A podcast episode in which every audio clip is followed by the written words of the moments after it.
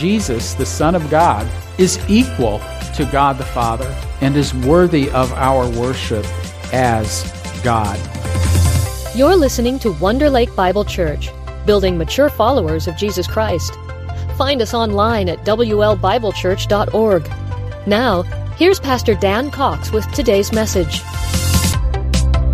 Years ago, as a student in Bible college and in seminary, uh, I got frustrated at times, frustrated by my inability to understand everything that is in this book, in the scriptures, and the Word of God.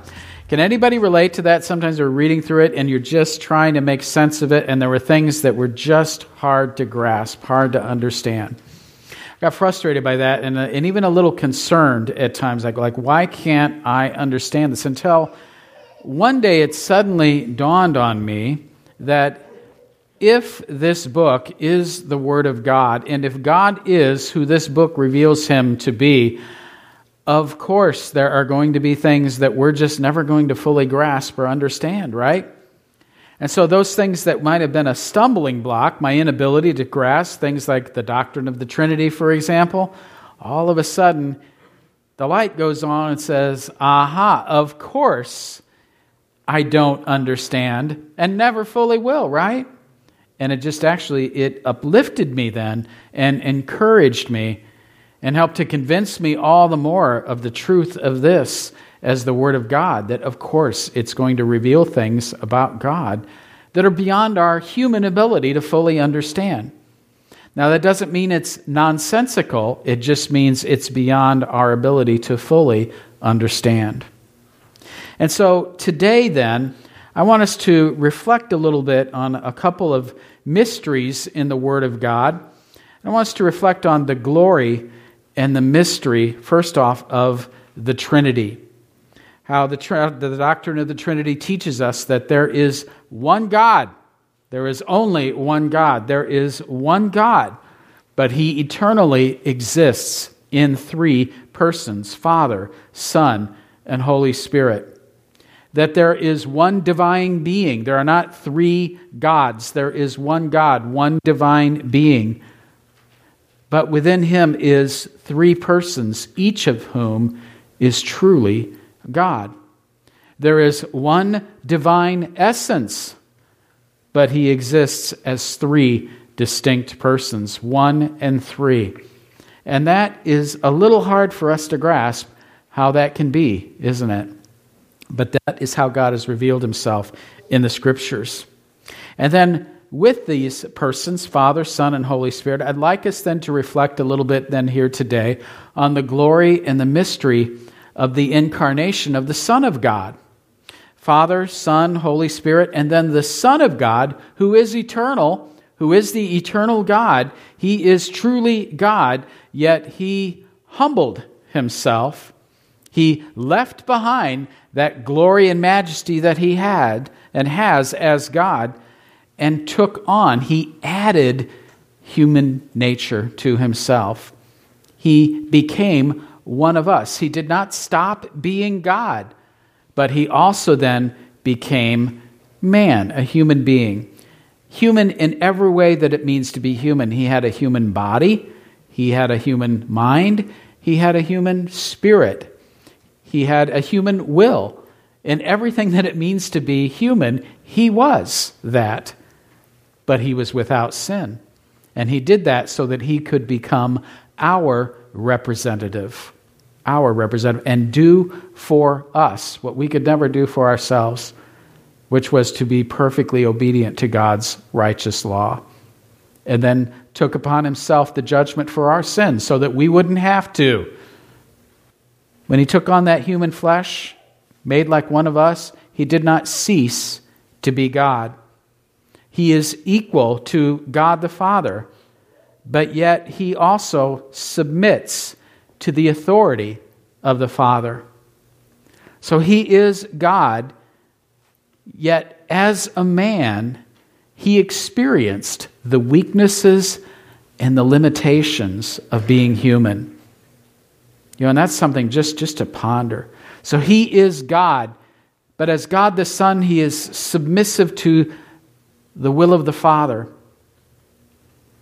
He is God, yet as man, he also he knows and he understands our weaknesses and our limitations. He experienced those as a man. So we're continuing then today in our series Unique, the life, death, and resurrection of Jesus Christ. We're taking a harmony of the Gospels approach where we're taking Matthew, Mark, Luke, and John and putting them all together to tell the one story of the life, death, and resurrection of Jesus Christ.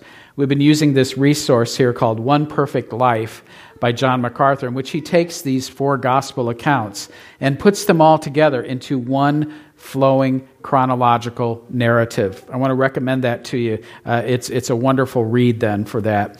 Um, also, just an, uh, an FYI for you, I'd mentioned this before you, but somebody had mentioned again this last week. Uh, for some very strange reason, uh, sometimes this book is very expensive on Amazon, and sometimes it isn't. I don't know why that is. I checked yesterday, and it was like $22 or so, you know, which was a good price for it. Uh, but sometimes it's been much more than that. But if you go to christianbook.com, that's consistently the, the best, you know, a good price that I've seen for it there. So just an FYI for you on that then with that. So if you're interested, that would be a good resource to have. So we're going to move on then today into a new phase in our series here. Uh, unique. We have seen first how Jesus is the eternal Son of God. Uh, Jesus Christ, the man, had a the man Jesus had a beginning in Bethlehem two thousand years ago, but Jesus, the eternal Son of God, he has no beginning, does he? Uh, we saw that he is the pre-incarnate servant before he took on flesh in Bethlehem. He was already serving God's people long before them. We often read of him as the angel of the Lord in the Old Testament covenant era. We saw his incarnation and childhood.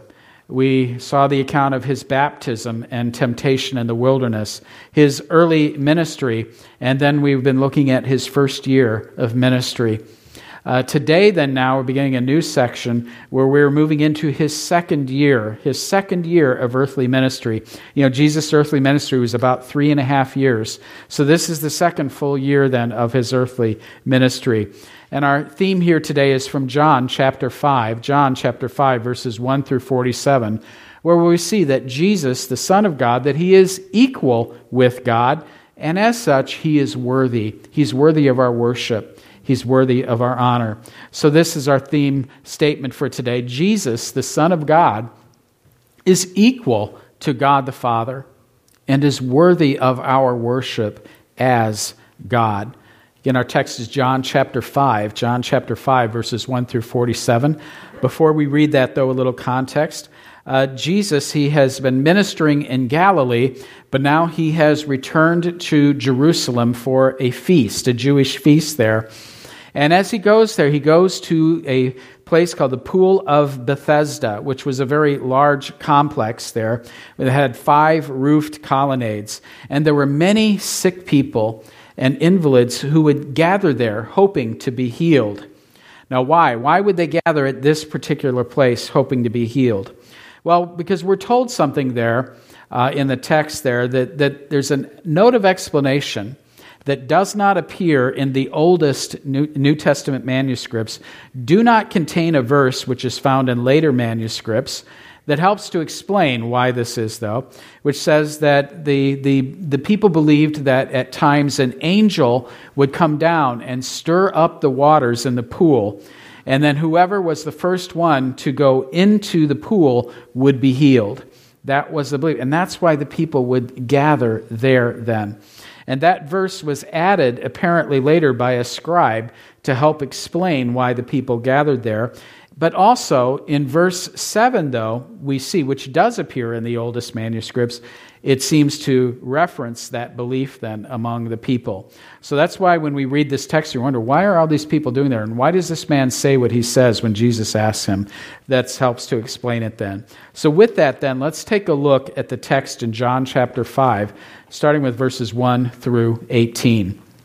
John tells us, Now after this, there was a feast of the Jews, and Jesus went up to Jerusalem. Now there is in Jerusalem by the sheep gate a pool, in Aramaic called Bethesda, which has five roofed colonnades. and in these lay a multitude of invalids, blind, lame, and paralyzed. And one man was there who had been an invalid for 38 years. And when Jesus saw him lying there and knew that he had already been there a long time, he said to him, Do you want to be healed? And the sick man answered him, Sir, I have no one to put me into the pool when the water is stirred up. And while I am going, another steps down before me. And Jesus said to him, Get up, take up your bed, and walk. And at once the man was healed, and he took up his bed and walked. Now, that day was the Sabbath. You know that phrase, dun dun dun, right?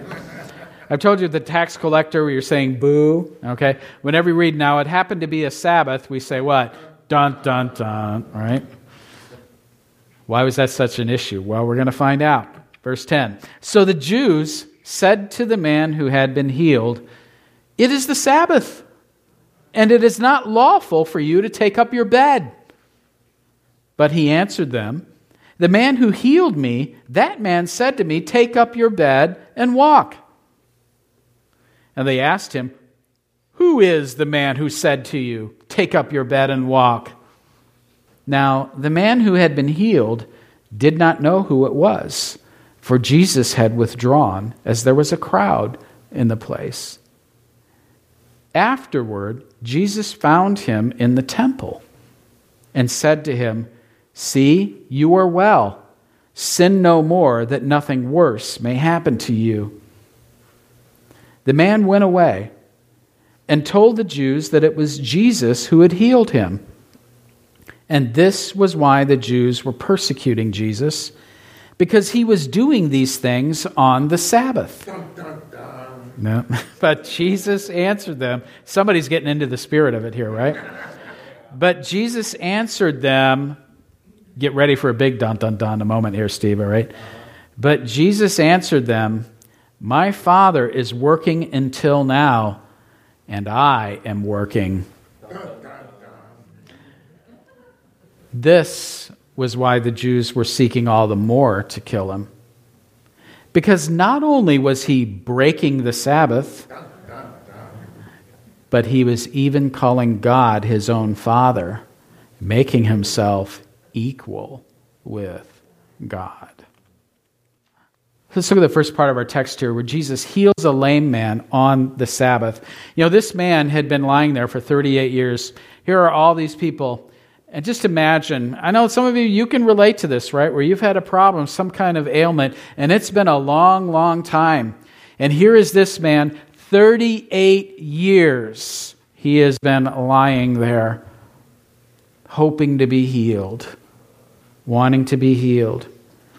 Well, Jesus sees him. There's a lot of people there, but Jesus singles this man out and comes to him and sees this man. And Jesus knew about his condition. He knew that he had been there for 38 years. How did Jesus know that? Because he's God, right? he knew that about this man. And he singles him out and comes up to him, and he asks this man a seemingly strange question. He says to him, Do you want to be healed? Don't you think that seems like a kind of an odd question? The man's been lying there for 38 years, and he says, Do you want to be healed? But why do you suppose Jesus asked that? I think we don't know for sure. But I think Certainly, he wanted to get the man's attention and to, to bring up to say, hey, do you want to be healed? That I'm going to do this. Something amazing is about to happen here, right? But it may also be the case that he wanted to think about that question do you want to be healed? Because, and this is a strange thing, isn't it? Where sometimes people can be in a situation and you might, and you might say, do you want to be healed? Do you want help?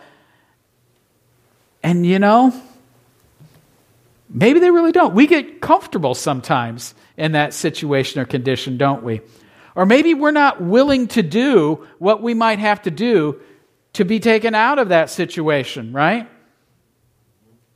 Now, I don't know if that's what the reason was and why Jesus asked that or not, but it's something to think about there. At any rate, it brings the issue up here. And the man explains, well, yes, you know, he does want to be healed, but every, every time he gets up to get into the water, somebody else beats him there first.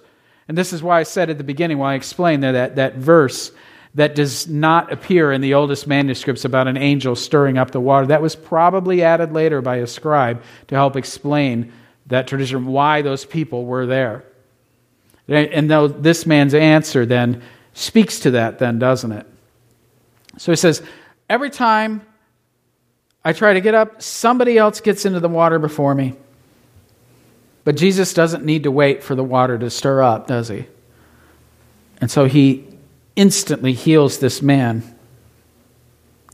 And then he tells him to get up, take up his bed, and walk. Now, did you notice, though, that Jesus didn't simply say, Get up and walk, you're healed. He said, What? Get up, take up your bed, and walk. Why? He's not going to be laying around on that bed anymore, right? But why else do you think he might have told that man, Take up your bed and walk? He knew the Pharisees would be upset for doing that on the Sabbath. Do you think Jesus might have been poking the Pharisees a little bit here? Absolutely. Because he was not only healing this man as an act of compassion to him, but he knew it was also going to lead to something to which he would reveal more of himself to people who he, who he was, that he was God. So, what's a good way to do that? Do something that's going to anger the Pharisees. Not because it was wrong or sinful, but because it wasn't. Was Jesus actually breaking the Sabbath law? No. What was he breaking? Their rules, the Pharisees' rules, right? So I think there's a reason why he told the man, yeah, he didn't just say, get up and walk. He said, get up and take up your bed, by the way, and walk with it. He knew what he was doing. The text, tells, the text tells us, well, that day happened to be a Sabbath. The Sabbath was a day of rest. Isn't it? God commanded that in the Ten Commandments, right? Honor the Sabbath. It's a day of rest. But the religious authorities had added so many rules and regulations then as to what constituted work that they had made the Sabbath a great burden. Isn't that just like human beings to do that? To take something that God gives as good and as a gift and to twist it and to make it something a burden instead of something joyful. But that's what they had done. And so now the Pharisees, they see this man carrying his bed, which was against the rules, because that counts as work. And they called him out Violation, you're violating the Sabbath. By the way, do you think it's possible the Pharisees knew this man who had been there and was lame? I mean, after, he'd been there for 38 years. Do you think you might, after 38 years of seeing this man there, know who he is and know that he is lame? And now they see him walking. And is their response to say, Wow, what ha- you're healed, praise God? No, their response is what? Hey, you're carrying your bed. Incredible, isn't it?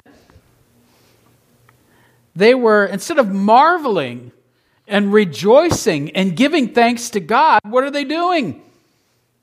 They're harassing him for supposedly violating the Sabbath. You can't carry your bed today. Their hearts were cold and dark.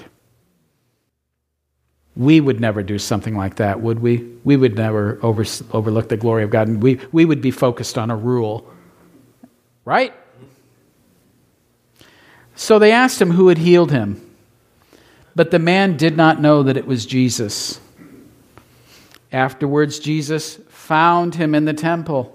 Is that interesting? Jesus, of course, knows. He knew, yes, he was healing this man. He knew what he was doing when he told him to pick up his bed. He knew what was going to happen.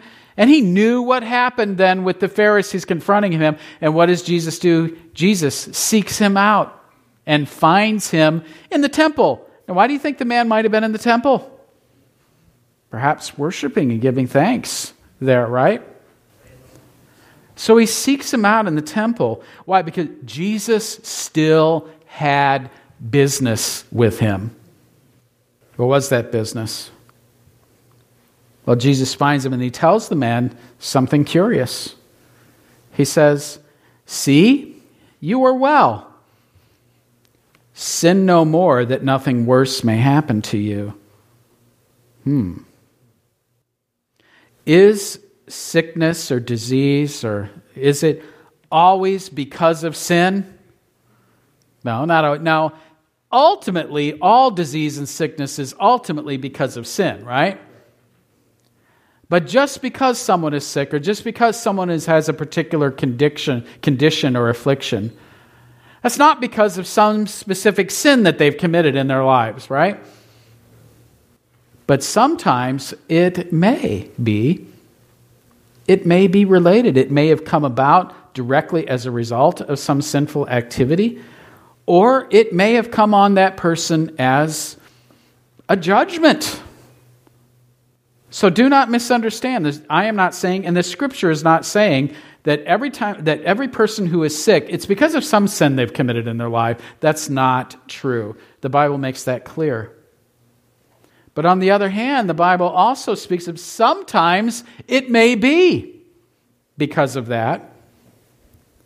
In fact, if you doubt me, read uh, James chapter 5 there, where it, it's uh, instruction there saying, Is any of you sick? If so, what? Call for the elders to come and anoint you with oil. And if you have been committed some sin, it will be forgiven. That perhaps this person's sickness is because of sin. But if, not always, right? So the man went back to the Pharisees and he told them then it was Jesus who had healed him. But are the Pharisees happy then for him and praising God? No. They were more concerned about a violation of their made up rules. We see here the Sabbath controversy. You see, the Pharisees believed that this man and Jesus who had done the work, the work, you see, healing someone was work, that they had violated the Sabbath. Now, they had done no such thing, but the Pharisees were too blind to see that. And so the Pharisees looked to persecute Jesus for that. I want you to stay tuned for more on this controversy next week. Steve, practice up your dun dun dun because you're going to get more of it next week, okay? But next week, we're going to take a closer look at this controversy, why it was an issue, and reflect, though, then, on the true meaning and purpose of the Sabbath. But for today, then, I want us to get back to what is revealed through this about the identity of Jesus that he is the Son of God, that he is God, that he is equal to God. See, so this little violation here brought Jesus into conflict once again with the Pharisees by design, I'm suggesting at this case, in this case by Jesus. And it leads then to a profound discourse on the identity of Jesus Christ as the Son of God. What that means, that he's the Son of God. See, the Pharisees were already against him for supposedly violating the Sabbath. But then Jesus said something that absolutely infuriated them and made them want to kill him he said something in which they realized correctly that Jesus was claiming to be equal to God the Father. How so? Well, remember, the Pharisees were focused on the work of the Sabbath and how, you know, that you're supposed to rest. You're not supposed to work on the Sabbath. And so they had all kinds of rules and regulations about that. And, but Jesus says to them, Well, my Father is working until now, and I am working. My Father is working, I am working. And they wanted to kill him. Why? Because they recognized the claim that he was making, that he was making himself equal on the same level with God the Father. See, first, Jesus is claiming to be the Lord of the Sabbath. That is, He is the one who commanded the Sabbath, and He, therefore, is the one who can dictate what is and what is not a violation of it. They recognize He was claiming that authority. But here's the other thing, though. What was really infuriating to them is that, again, from the Pharisees' perspective, he said, My Father is working until now, and I am working. What does that mean? Well, the Jewish rabbis rightly taught that God Himself, even God, God works on the Sabbath by His work of sustaining the universe. See, He created all things, and and then on the seventh day, He what? He rested. Right? That is, He ceased from His work. But even so, though, and he gave that command then as a pattern for us to rest from our work, right? He has created us to need rest, to need a break. But he nevertheless continues to work, even on the Sabbath. And what is that work that he does? He does the work of sustaining the universe. God never stops working, does he? if God stopped working, we would all be in trouble. we would pop out of existence if He wasn't sustaining us. So, in other words, maybe this makes more sense to us now. Jesus is saying, My Father is working, sustaining the universe. And I am working, sustaining the universe.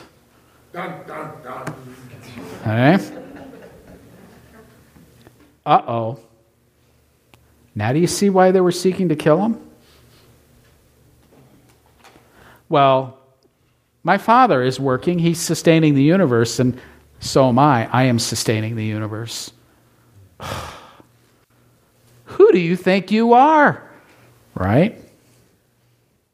So, starting here, then, we have a great discourse on the identity of Christ as the Son of God and how, as the Son, he is equal to God.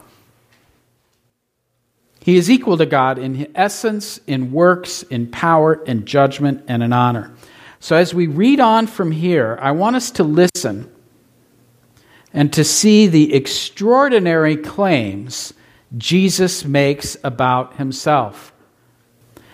Jesus was a man. Yes, he was.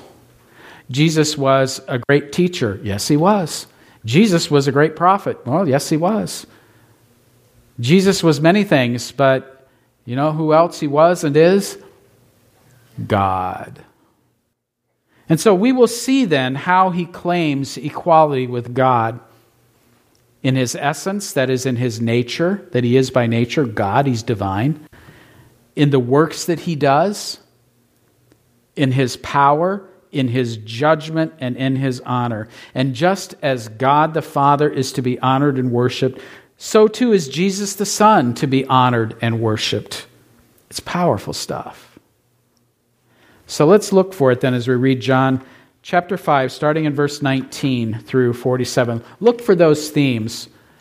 Jesus is equal to God in, in essence, in works, in power, in judgment, and in honor. So he says. So Jesus said to them, Truly, truly, I say to you, the Son can do nothing of his own accord, but only what he sees the Father doing. Now, he's God, but he submits to the Father, doesn't he? For whatever the Father does, that the Son does likewise. For the Father loves the Son and shows him all that he himself is doing. And greater works than these will he show him, so that you may marvel. For as the Father raises the dead and gives them life, so also the Son gives life to whom he will. For the Father judges no one, but has given all judgment to the Son, that all may honor the Son just as they honor the Father.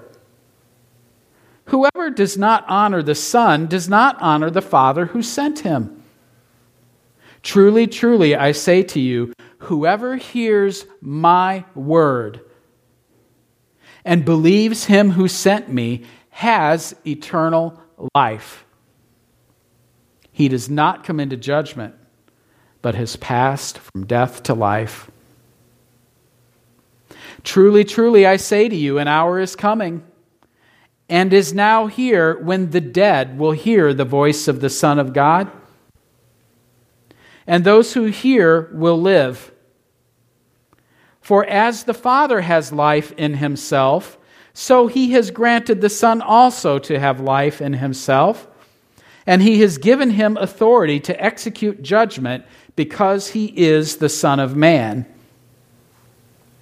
Do not marvel at this, for an hour is coming when all who are in the tombs will hear his voice and come out. Those who have done good to the resurrection of life, and those who have done evil to the resurrection of judgment.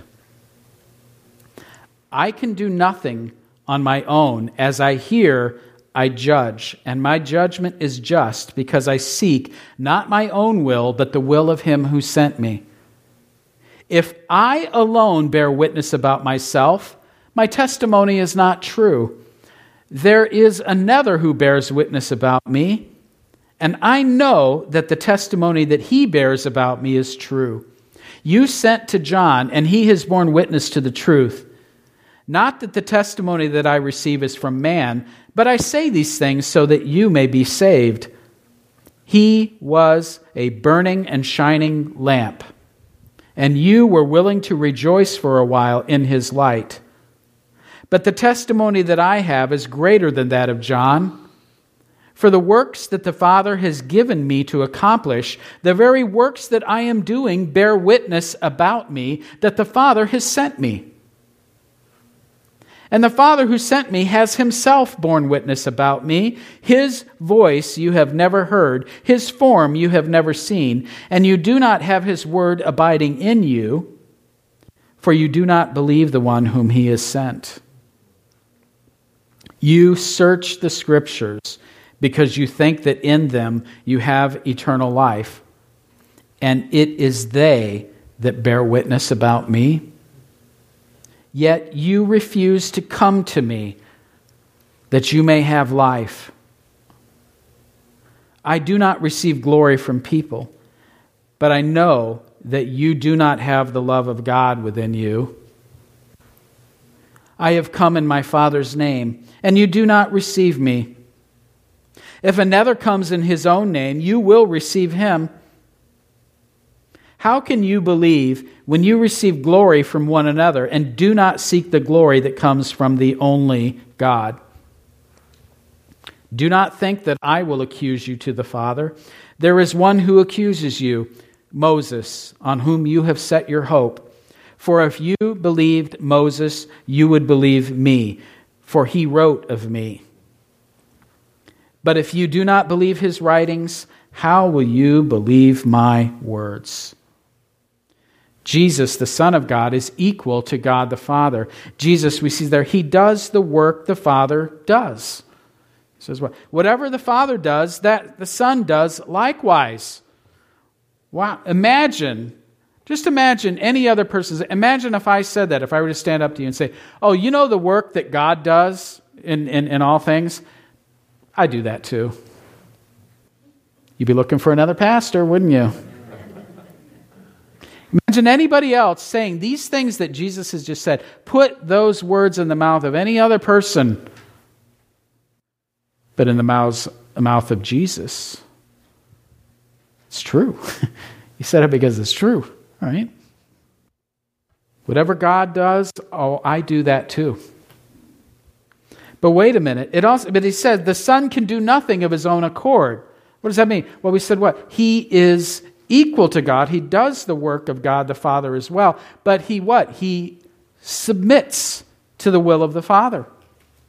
He does not act of his own accord, but he acts in submission to the will of the Father. So Jesus is equal to God the Father. He does the work the Father does, and he raises the dead and gives eternal life to whom he wills. Jesus says, Greater works than these will he show him. What are the greater works than any physical healing? That was, that was quite a great work to, to heal this man instantly, right? All these other things Jesus was doing. But he said, you know what? There's something far, far greater than that. You know what that is?